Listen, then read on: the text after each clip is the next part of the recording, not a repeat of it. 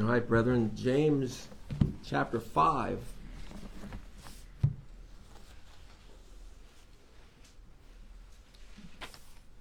Got to tell you, I love the book of James. I've learned so much for my own soul, for my own sanctification. I pray that it's helped you. we'll open with prayer. Excuse me. Our Father, we thank you for this Lord's Day. I thank you, Father, for the Lord's Supper that we just partook of. Lord, I pray that Lord, our hearts would be refreshed. And Father, that we would never look upon any sin lightly. Oh God, that we would remember the broken body and shed blood of our Lord.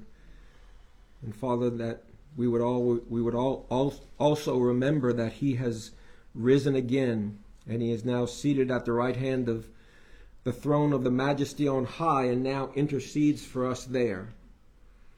Oh God, I thank you for these precious souls. Father, I pray that you'd help each one. Be with those, our dear brethren, that are traveling. I pray that you'd bring them along safely. And Father, uh, help us this Lord's Day, Father, to magnify you in our own hearts and lives. I pray the words of our mouths and the meditations of our hearts would be acceptable in thy sight, O Lord, our strength and our Redeemer. We ask it in Jesus' name. Amen. Well, previously in the book of James, he has encouraged us in our faith to look above and to look beyond the cruelty and the suffering and oppression that goes on in the world and many times is is is bent towards people of faith, people that believe in Jesus Christ. Fact, after James writes that first part of chapter 5, he encourages us telling us twice to be patient in waiting for our Lord's return. And beloved, that's where He directs our hearts when we go through trials, when we go through uh, the oppressions of this life, when we go through difficulties in this life. He He encourages us to remember that your Lord is going to return. Look there in verses seven and eight.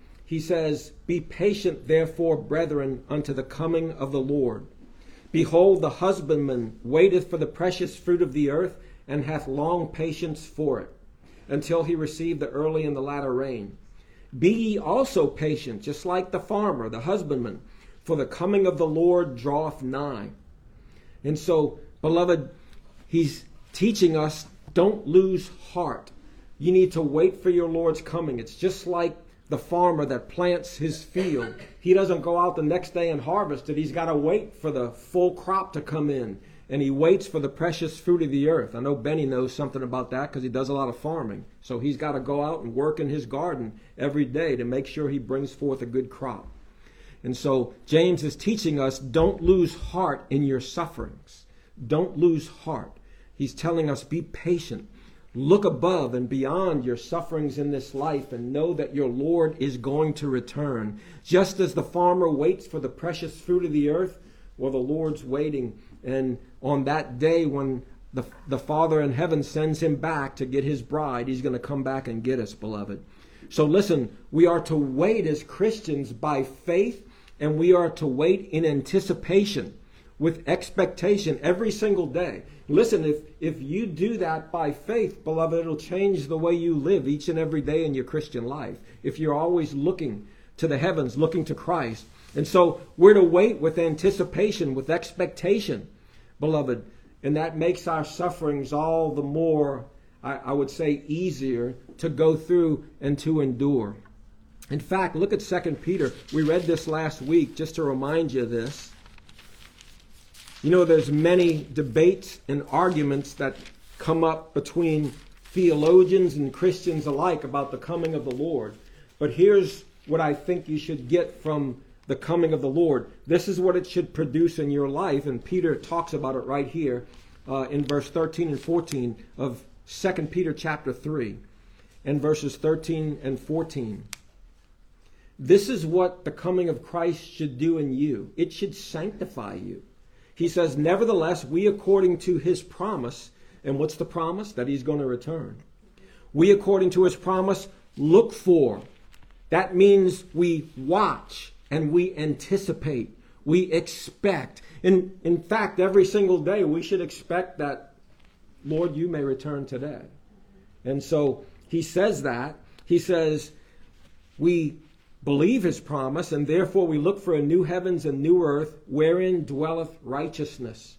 And I love verse 14. Wherefore, beloved, seeing that you look for such things, and that's a description of who you should be. You should be looking for a new heavens and a new earth wherein dwells righteousness. You should be looking for the parting of the skies. You should be looking for your Lord to return. And beloved, when we do that, well, then we can look above and beyond the afflictions of this life. And we don't get bogged down in the dark valleys and the sufferings of this life. So he says, Seeing that you look for such things, and notice, be diligent that you may be found of him in peace, without spot, and blameless. And beloved, that's what the coming of the Lord Jesus should do in you. It's what it should produce in you. And so we see that. And then in James 5 9, James said, Seeing that the Lord's going to return, he says, Grudge not one against another, brethren, lest ye be condemned. And that is when he does come. So he continues to speak of this thing of the Lord's return, but he says, Don't grudge. Now, who were these grudges against? Who is this hatred against? Could have been against their oppressors. I don't know who it was against. But here he says, brethren. It would be re- it would be really bad if the brethren were oppressing, right? But we know it happened in Old Testament Israel. And so, beloved, grudge not, he says, one against another, brethren, lest you be condemned when he come. And then he says, Behold, the judge stands before the door. And again, I remind you of what Second Peter says. Don't overlook what the Lord's return should do in you, what it should produce in you. It should sanctify you, it should prepare you. You should always be anticipating our Lord's return. And I think that's the idea that James conveys here. Now, in verses 10 and 11, he continues uh, to teach us about patience. Um, and the question for you here is do you know how to suffer patiently? Do you know how to suffer? Do you know how to be tried patiently?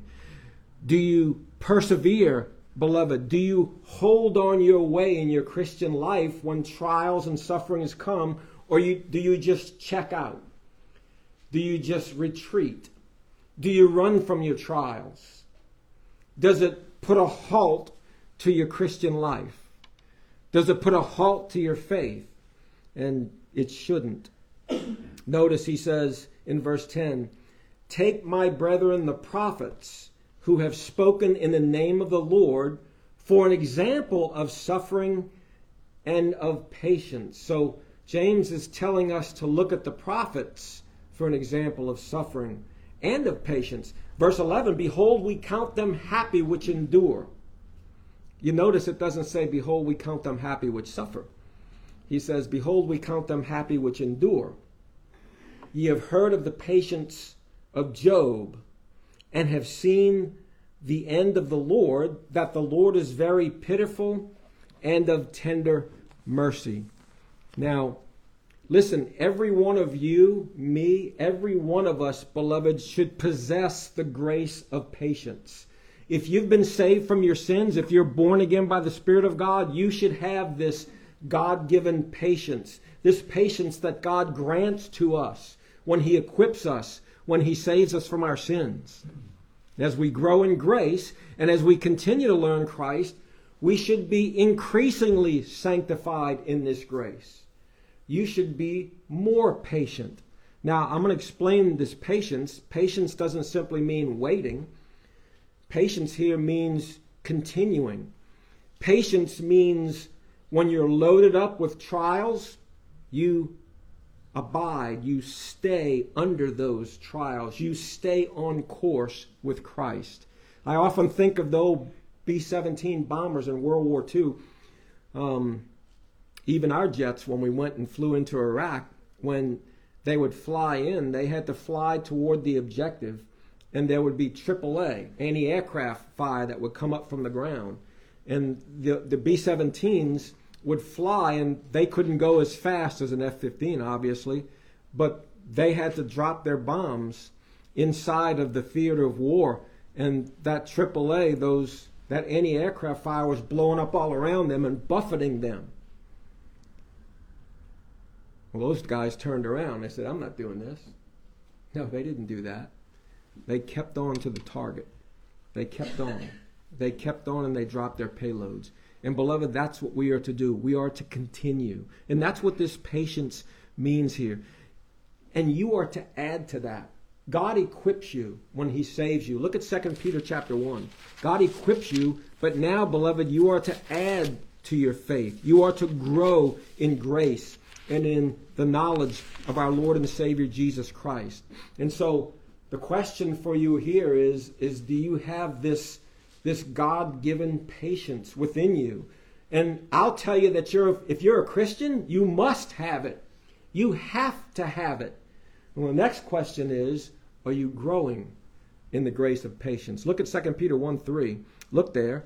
Peter says, according as his divine power hath given unto us all things that pertain unto life and godliness. In other words, for your Christian life, to live your Christian life in this world. And it comes through the knowledge of Him that hath called us to glory and virtue. And so, beloved, it's going to come from the Word. This is where God speaks to us. We just saw a moment ago that James said, Take the prophets for an example of suffering. Well, how are you going to know how they suffered in the Scriptures? You're going to see it. But look at verse 4. He says, Whereby, whereby are given unto us exceeding great and precious promises, that by these promises ye might be partakers of the divine nature, having escaped the corruption that is in the world through lust. And beside this, giving all diligence, you see that next word, add. That means furnish and nourish your add to your faith or furnish your faith with virtue and knowledge and add to your knowledge temperance and add to temperance there it is patience. And this word patience means constancy steadfastness through whatever god ordains in your life. Listen uh, that's why we sang that song. Whatever god ordains in my life for me is right. And I am to willingly submit myself to what God has ordained for me in my life with patience, trusting God. Listen, patience is a produce of cheerful and willing submission to God. Did you get that? Patience is a produce of cheerful and willing submission to God. If we're impatient, we don't submit to what God assigns to us in our lives. God assigns things for you in your Christian life to help you, to sanctify you, to prepare you for heaven. Listen, there are many examples, beloved, for us to learn from and glean in the Holy Scriptures of what patience looks like in the life of a believer. And that's what James is telling us to do. Verse 10 Take my brethren the prophets who have spoken in the name of the Lord for an example of suffering. For example of suffering, affliction, and of patience. So James's design here was that we would go to the Word of God and learn from those that patiently endured some really terrible things. And so that we would be encouraged and strengthened in our faith in Christ, that we would patiently trust God. And so that's James's design. Now, listen, from the day of your new birth, God began to teach you patience. You may not think He did, but He did. God begins to teach you from the time of your new birth. Now, just like a child that doesn't understand a lot of things that we're teaching them, you probably don't understand some of the things that God is teaching you, but I'll tell you, He is teaching you one thing here. He teaches us many things, but in this text, He's teaching you the grace of patience. He's teaching you to trust Him, to wait upon Him and His holy will for everything in your life. Doesn't mean wait, don't do anything. It means to continue to believe in Him through that anti aircraft fire, through your Christian life, through the things that happen to you. Paul wrote in the book of Galatians that patience is the fourth fruit of the Holy Spirit. And you say, I don't see patience there. Well, love, joy, peace, long suffering. Another word for long suffering is patience. Here in James, that same Greek word is translated patience. So it's the same word, long suffering. It's the old archaic word longanimity. And you know what it means? It means long souled, longanimity, long spirited, beloved. And and it's all contained in that word that we stay. It means to remain steadfast. It means to remain constant. It means to persevere, to abide, to stay with Christ through the thick and the thin. When buffeted, when tried, and when afflicted, to stay with Christ. To not stop reading your Bible. To not stop going to church when things get bad. To not retreat, to run the other way. No, beloved, that's when we need to go more. We need to go more all the time, but beloved, especially when the troubles come. Listen, to when the torrent of sufferings and trials come, you don't retreat and run away from Christ, you stay the course. And it's appropriate that we should quote Job here. We hold on our way. The righteous, Job says, shall hold on their way. And so, beloved, that's what we are to do. We are to continue to walk by faith in Christ. Now, listen, I'm not going to tell you this is easy. You know, when you've been in trials, sometimes they will stifle you. And it's like you go into a day and you're miserable. Living life is miserable because of something that you're going through. But, beloved, we need to keep pressing on and we need to trust the Lord, knowing that what He has appointed for us is for our own sanctification. Beloved, the Christian will hold on his or her way. You will hold on your way. You won't draw back. You won't turn away. Look at Matthew chapter 13. This is the parable of the sower, and I just want you to see one explanation of the second ground of the sower. We know that there was the there was the wayside, there was the stony ground, there was the thorns, and there was the good ground. There's only one good ground in this parable, and that's the final one. That's the good ground, where the ground is prepared, where the ground's soft and moist and it's good soil. All the weeds are gone, all the rocks are pulled out. But here, let me see where we're at. In verse 20, he explains the stony ground hearer. Now, I want to remind you that all of the seed that was broadcast in this parable was good seed. There was no bad seed, it was all good. Here, but he that received the seed into stony places, the same is he that heareth the word, and anon, or it's an archaic word for immediately, with joy, receiveth it. Receives what? Receives the word. Yet hath he not root in himself. But notice those next four words. But dureth or endures or perseveres for a while, for a season, means temporarily. It's someone that believes temporarily. For when persecution or tribulation or persecution ariseth because of the word, by and by he is offended, means stumbles and falls away. No patience given by God. No trust in the Lord. No grace from God to continue. Look at Matthew 24. Matthew 24 and verse 8. 24 and verse 8.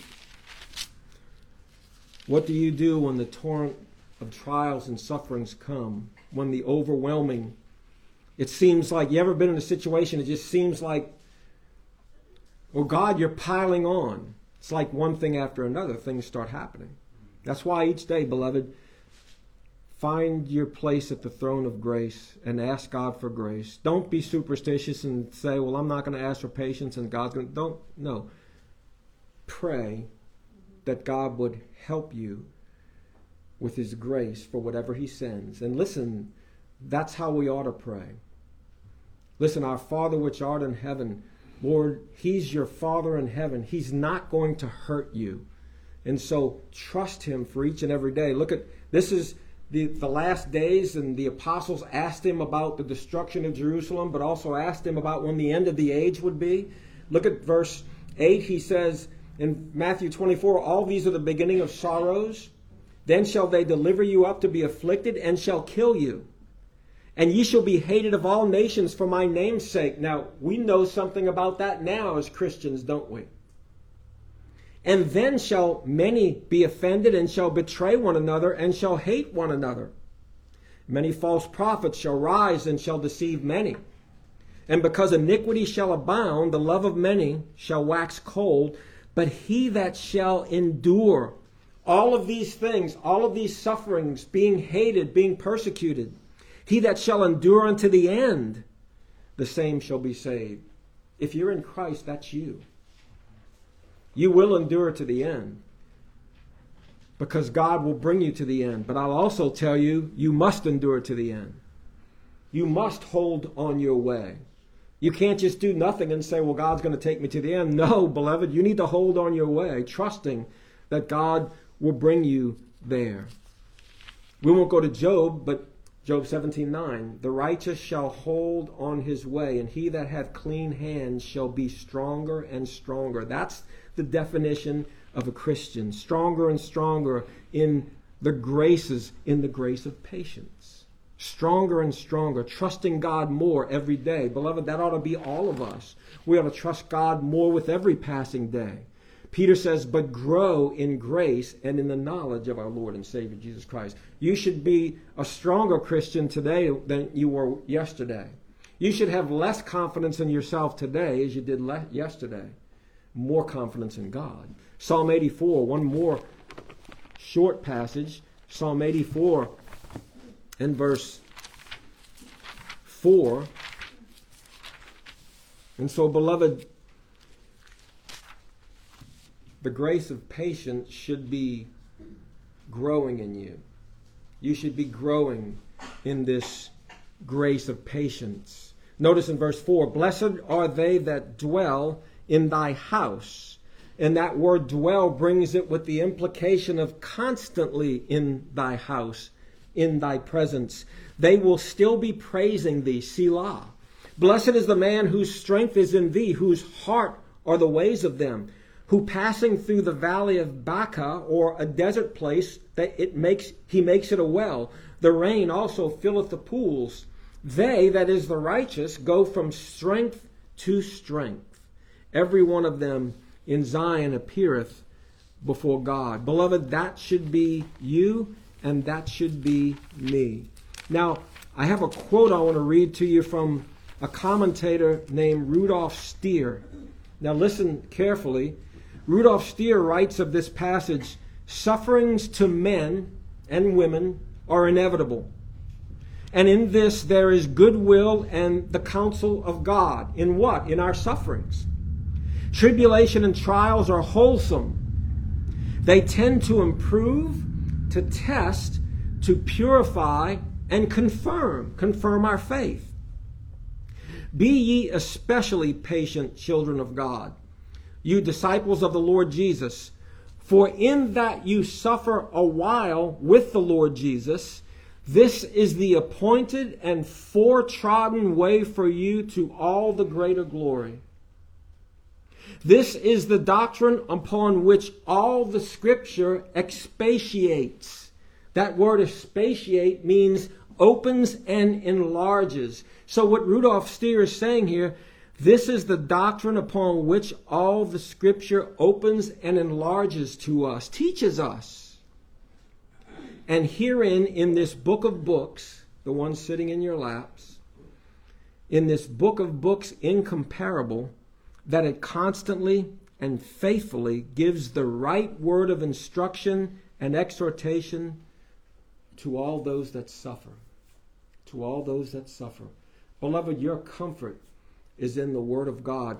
I'll just read Uh, if you're not there, and you're probably not there, I'll just read Romans 15, 4 and 5 to you. Paul wrote, For whatsoever things were written aforetime were written for our learning. You are to learn Christ, beloved. When you go to the scripture, know that every letter on every page is profitable for you for doctrine, for reproof, for correction, for instruction, how to live this Christian life, how to live this Christian life patiently, waiting upon our Lord. He said it's written for our learning. Now, listen, that we, through, and this is very important, through patience and comfort of the scriptures. You say, I want to be comforted by God? Get into the Word. Through patience and comfort of the scriptures, might have hope. And then in verse 5, he says, Now the God of patience. He's the God of patience. That means he's the God that grants it to you. The God of patience. Now we know God is patient. So it's written in that sense, but God grants us this patience that we are to nourish in our hearts, like Peter said, we just read a moment ago. We add to our faith patience. And so the God of patience and consolation or comfort grants you to be like minded one toward another according to Christ Jesus. Listen, if you would patiently hold on your way and continue steadfastly in the faith through every suffering and trial, you must trust God. And you must trust God when you're flying through that minefield. You must trust God when you're in a very difficult circumstance. You must continue to trust God, but so often we get blinded and we keep we, we focus on our trial rather than focusing on God. Beloved, we must trust God and be constant learners, constant learners of what is written in the Word of God, which is for our comfort. So remember, patience, comfort, and hope will only come to those who are learning Christ. Listen, you won't learn patience if you're not in the Word. If you forsake the means of grace that God has provided to you, you won't learn patience. You won't learn Christ from the Word. But, beloved, that is what we're called upon to do. Now, think about this. No human in the world lives without afflictions. There is no human that lives without afflictions and sufferings. But what a pity to suffer and then to die without Christ. What a pity to have never come to Him for mercy, forgiveness, and for the salvation of your soul, from the misery of your sins, if you're lost. To have never trusted the God of patience, to never rest in His salvation and in His comfort, and then after living a miserable and hopeless life, to suffer the incomprehensible miseries of hell for all eternity. Every human suffers. But what a miserable life to suffer and then die and go to hell. Listen, if you're lost, your misery and suffering should drive you from the world to Christ for salvation. For you, children of God, your present trials and sufferings should drive you from the world and away from your sins, which are the cause of all of your misery. To wholehearted trust in Christ, who is only able to give you comfort and hope. Listen, we as Christians ought to be able to rejoice in our sufferings. In fact, the scriptures teach us rejoice in the Lord today, beloved, in whatever God's ordained for you, and wait patiently for your future hope of eternal life. And that is how we are able to glory in what God sends to us presently. Look at Romans chapter 5 and verse 1. Romans 5 and verse 1. Listen, when your sufferings come, this thought should come into your mind when your sufferings come. My sufferings are sent to my life for my own sanctification, to teach me, to wean me from the world, to prepare me for heaven. That's why I'm going through this. Don't get all closed in in a cocoon of suffering where you're not looking up to God in your sufferings. Trust the Lord. Yes, there'll be some very difficult things that we go through, beloved, but you need to trust God through it. You need to trust God by faith because that's what God has assigned and appointed for you. Look at verse 1, chapter 5. Therefore, being justified by faith, we have peace with God through our Lord Jesus Christ, that verse is pregnant with comfort, peace with God. He says, By whom also we have access by faith into this grace, access by faith into this grace wherein we stand. We stand on firm footing in Christ, and we rejoice in the hope of the glory of God. That's like saying we rejoice in eternal life.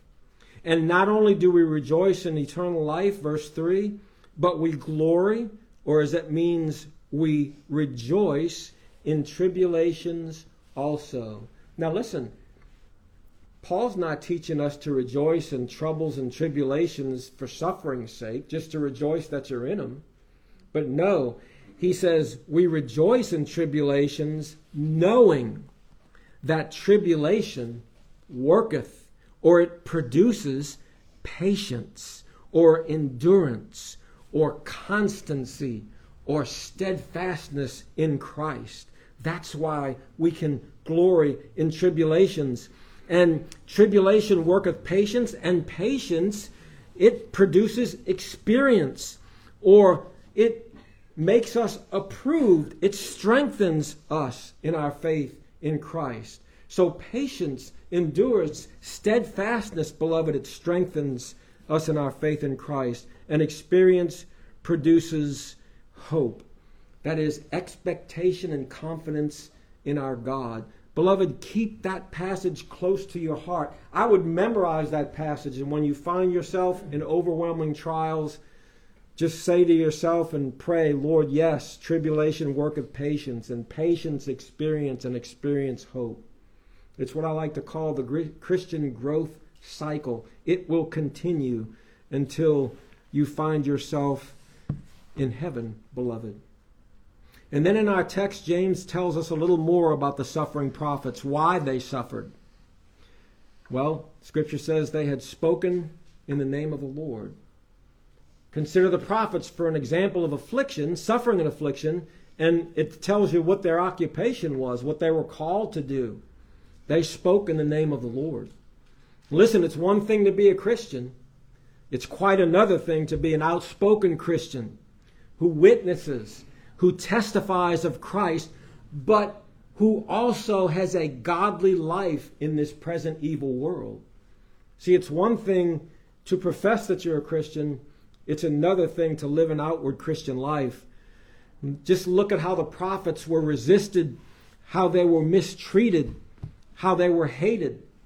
In fact, Paul told Timothy, Yea, and all that will live hmm. godly in Christ Jesus shall suffer persecution. You go out and live your faith publicly. You testify of Christ. You witness for Christ. Beloved, you'll know what it is to be like one of the prophets.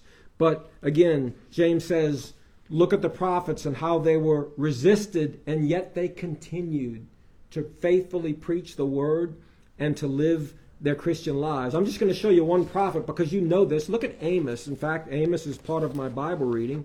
Look at the prophet Amos. Just uh, five verses out of Amos, right after Hosea and Joel. Amos chapter 7.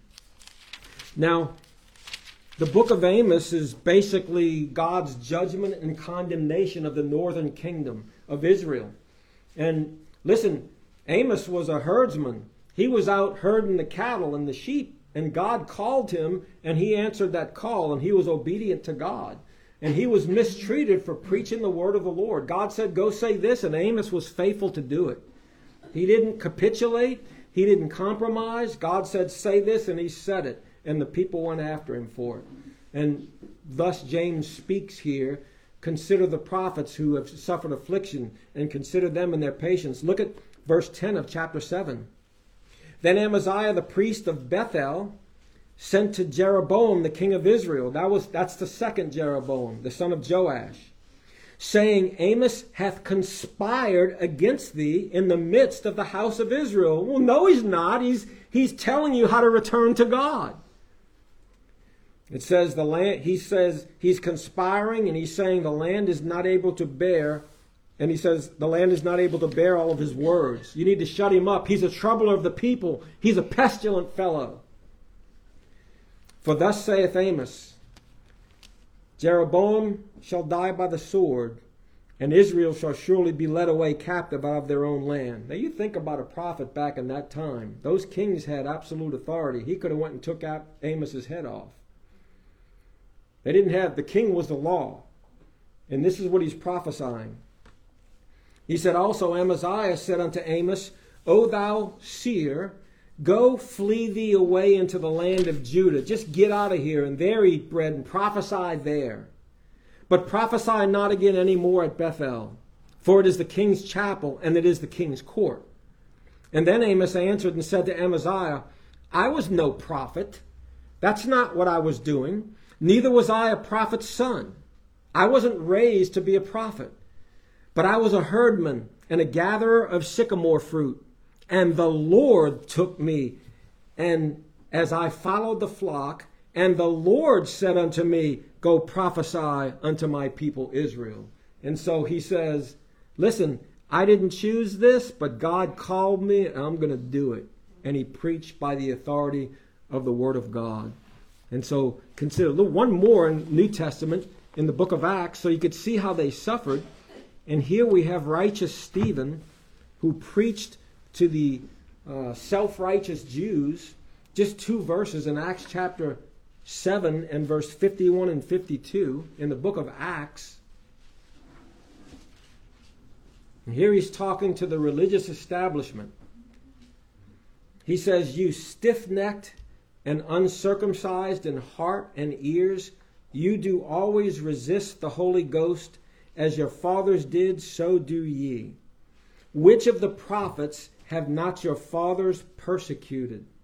And they have slain them which showed before the coming of the just one, of whom you have been now the betrayers and murderers. And you know what happened to Stephen after that? They stoned him and they killed him. Turn to Hebrews, one last verse. So listen, when you think that things are happening in your life and they're too difficult for you to bear, consider the life of one of God's prophets.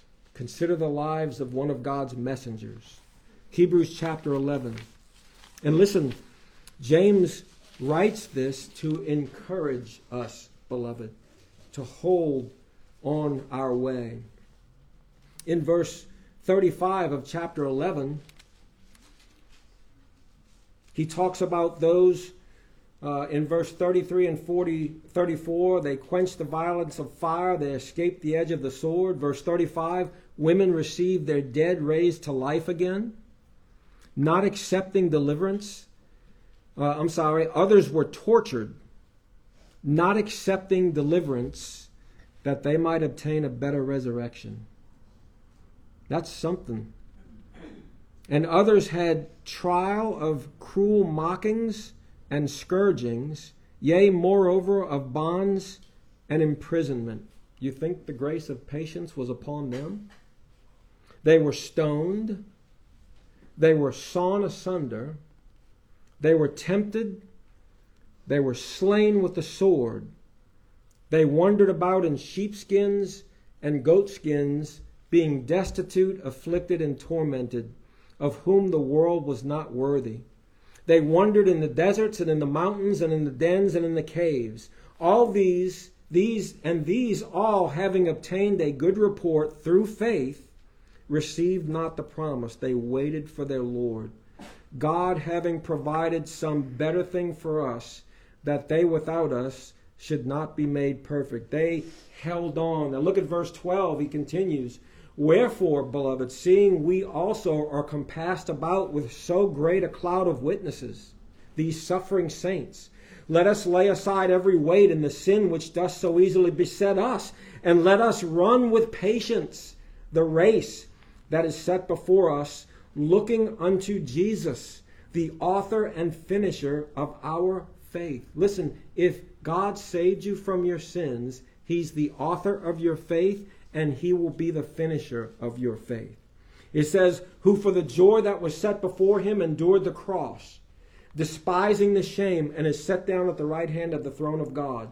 For consider him that endured such contradiction of sinners against himself. James says, Consider the prophets. Now the writer of Hebrews says, Consider the Lord Jesus, who endured such contradiction of sinner, sinners against himself, lest you be wearied and faint in your minds. And so, what a thing to consider. What an encouragement for us. But finally, in verse 11, let me close out here.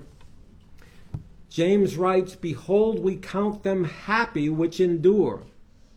Well, they don't look happy, do they? I mean, you look at what they, these, these saints suffered. We count them happy which endure. What that means is those who endured and remained steadfast, who stayed the course with Christ. Look at James 1:12. You're right there. Turn to James 1:12. James spoke about this in the beginning of his book. There's that word blessed again. Means happy. Blessed or happy is the man that endureth temptation. For when he is tried, he shall receive the crown of life, which the Lord hath promised to them that love him. So, blessed is that man, or happy is that man that endureth the temptation, or happy is that man who has endured through his trial. Now he shall receive the crown of life which the Lord hath promised to them that love him. But, beloved, only to those that endured. Only to those that endured. And so in James 5:11 God exalts a man that wasn't a prophet. He exalts a man Job. Here is a man who wasn't a prophet, he was a husband and a father. He was a rich man. James uses him as an example of one who patiently endured through overwhelming trials. Everybody knows about the book of Job.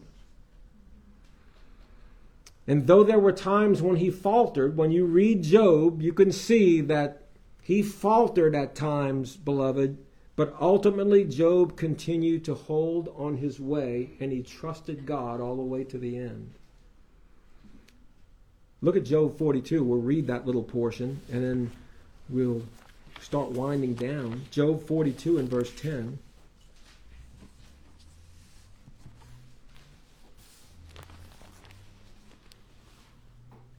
You know, it's interesting because James says, You have heard of the patience of Job. Notice he didn't say, You've read about the patience of Job. They didn't have Bibles.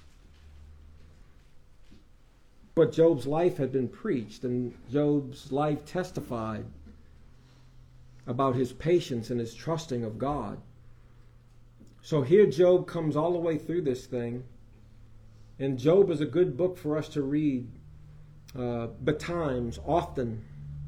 In verse 10, after Job had come through his trial and and God spoke to him as it seems face to face. It says, And the Lord turned the captivity of Job when he prayed for his friends. In fact, he, he told them, Pray for your friends. And he told his God told his friends, he rebuked them. He says, You've not spoken the thing that's right, like my servant Job. So also the Lord, the Lord gave Job twice as much as he had before. Now remember, Job lost everything that he had. He lost his family. His wife came to him and said, Curse God and die. Are you still holding fast your integrity? And then Job lost all of his children. And still he held fast. You say, Well, I can't go through what I'm going through. He lost all of his children. And he held fast his integrity, beloved.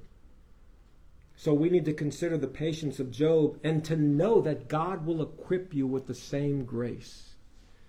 God equips all of his people. Don't look at Job as if he was some super saint. Look at Job's super God. Because God's the one that strengthened Job. It says God gave him twice as much as he had before. Then came there unto him all of his brethren and his sisters and all they that had been of his acquaintance before and did eat bread with him in his house. Well, there's another thing to see that he was all alone in his trial. Everybody departed from him. There was this thought that Job had done some evil, and that's why all of this had befallen him. Beloved, that's another temptation. What have I done wrong because all these things are happening to me? Job was a man that feared God and shunned evil. He prayed daily, offered sacrifices for all of his children, and then this happened. And listen, the tenor of the whole book comes down to this. Does Job fear God for nothing? And that's that was Satan's challenge. And beloved, that's what you need to consider in your own heart. Because Satan said, Job fears you because you've blessed him and you give him a bunch of stuff and you protect him. But he won't fear you. He'll curse you to your face if you take everything that he's got. Take it all. He'll curse you to your face. He doesn't he won't fear you for nothing, for zero. Or he did. And beloved, that's the Christian life. Do you fear God? Do you revere God simply for who God is? If God gives you nothing. Job said, Though he slay me, yet I will trust in him. Is that your heart? Beloved, that needs to be our hearts. That needs to be how we live our Christian lives. So now he was all alone with these three tormentors telling him, Well, this is happening to you because you're a wicked man. This wouldn't happen to a righteous man. Well, they were wrong. So now everybody comes back to him. Every man also gave him a piece of money, and every one an earring of gold. So the Lord blessed the latter end of Job more than his beginning. You know, we would look and say, Boy, I'd rather just be at the beginning. No, beloved, God is fashioning you for heaven. You can, you know, we think sometimes before all this happened, everything was going great. No, beloved, God is fashioning you for heaven. And listen, your latter end is going to be better because you are going to see the face of Christ, beloved. That's your sufferings are fashioning you for heaven. They're preparing you for eternal life.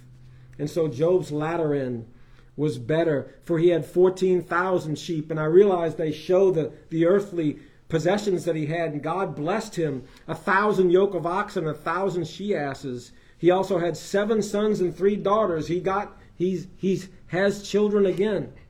He named the first Jemima, and the name of the second Kezia, and the name of the third Kerenhappuch. And in all the land there were no women found so fair as the daughters of Job, and their father gave them inheritance among their brethren. And of course, Job lived on, and he saw his grandchildren to four generations. So Job died being full of days. Listen, God's going to bless your latter end. And don't look at the earthly possessions. God's going to bless your latter end in the hope of eternal life, which God, who cannot lie, promised before the world began. Listen, beloved, there are similarities in Job's trials that you will experience in your own trials. When your trials come, you will begin to ask questions. You will question God at times. You will doubt God. You will have these natural thoughts that will torment you. And that's your natural mind. You will look back to what you thought were better days rather than looking forward with eyes of faith to God's blessings and design for you, which will come after you have patiently endured what God has assigned for you for your own sanctification and for your eternal blessedness or happiness. The Lord blessed the latter end of Job more than his beginning. Listen, don't forget these words, brethren, from the text back in James, and you don't have to go back there. Remember this Behold, we count them happy which endure. To endure, means we count them happy which remain steadfast. Two more short passages, 1 Peter 5.10, and I'll be done. 1 Peter 5, 5.10 and then 2 Corinthians. I love this passage in 1 Peter 5, 10 and 11. Notice, Peter writes, But the God of all grace, and if you know anything about the first epistle of Peter, it's about suffering. But the God of all grace, who hath called us unto his eternal glory by Christ Jesus. If you're saved, do you realize that? You have been called to God's eternal glory by Christ Jesus. After that you have suffered a while, make you perfect, establish, strengthen, settle you. To him be glory and dominion forever and ever. Amen. And then finally, 2 Corinthians in chapter 4 and verse 15. 2 Corinthians chapter 4 and verse 15. Notice there, Paul writes to the Corinthians, For all things are for your sakes, that the abundant grace might, through the thanksgiving of many, overflow to you. Redound means overflow to you, be abundant toward you, to the glory of God, for which cause we faint not. Christians aren't fainters. But though our outward man perish, yet our inward man is renewed day by day. For our light affliction, which is but for a moment, that moment he defines as our earthly lives, it worketh in us. In other words, the afflictions of this life, it works in us, preparing us for a far more exceeding and eternal weight of glory. Means an eternity far beyond your earthly comprehension. Beloved, this is where our minds need to be fixed in the sufferings of this life. And he says, while we look not at the things which are seen, your trials are seen, beloved, but we are to look at the things which are not seen. For the things which are seen are temporal, they're temporary, but the things which are seen are eternal. Beloved, we need to keep our hearts and our minds, our affections set in the heavens. Listen, sufferings and trials are going to come. They are. But, beloved, consider the patience of Job. And then at the end of that, he says, Consider the end of the Lord in Job's life. It means consider the purpose of all of Job's sufferings and the design of them was to bless him in the latter end. Listen, that's what God's design is for you and whatever He ordains in your life, beloved, to bless you. Listen, He is preparing you for heaven, He is conforming you to the image of Christ. Don't falter, don't turn back, but to cont- continue to hold on your way. Amen. Let's dismiss in prayer. Father, we pray that you would help us, oh God, to be sanctified with patience, Father, that only you can give us.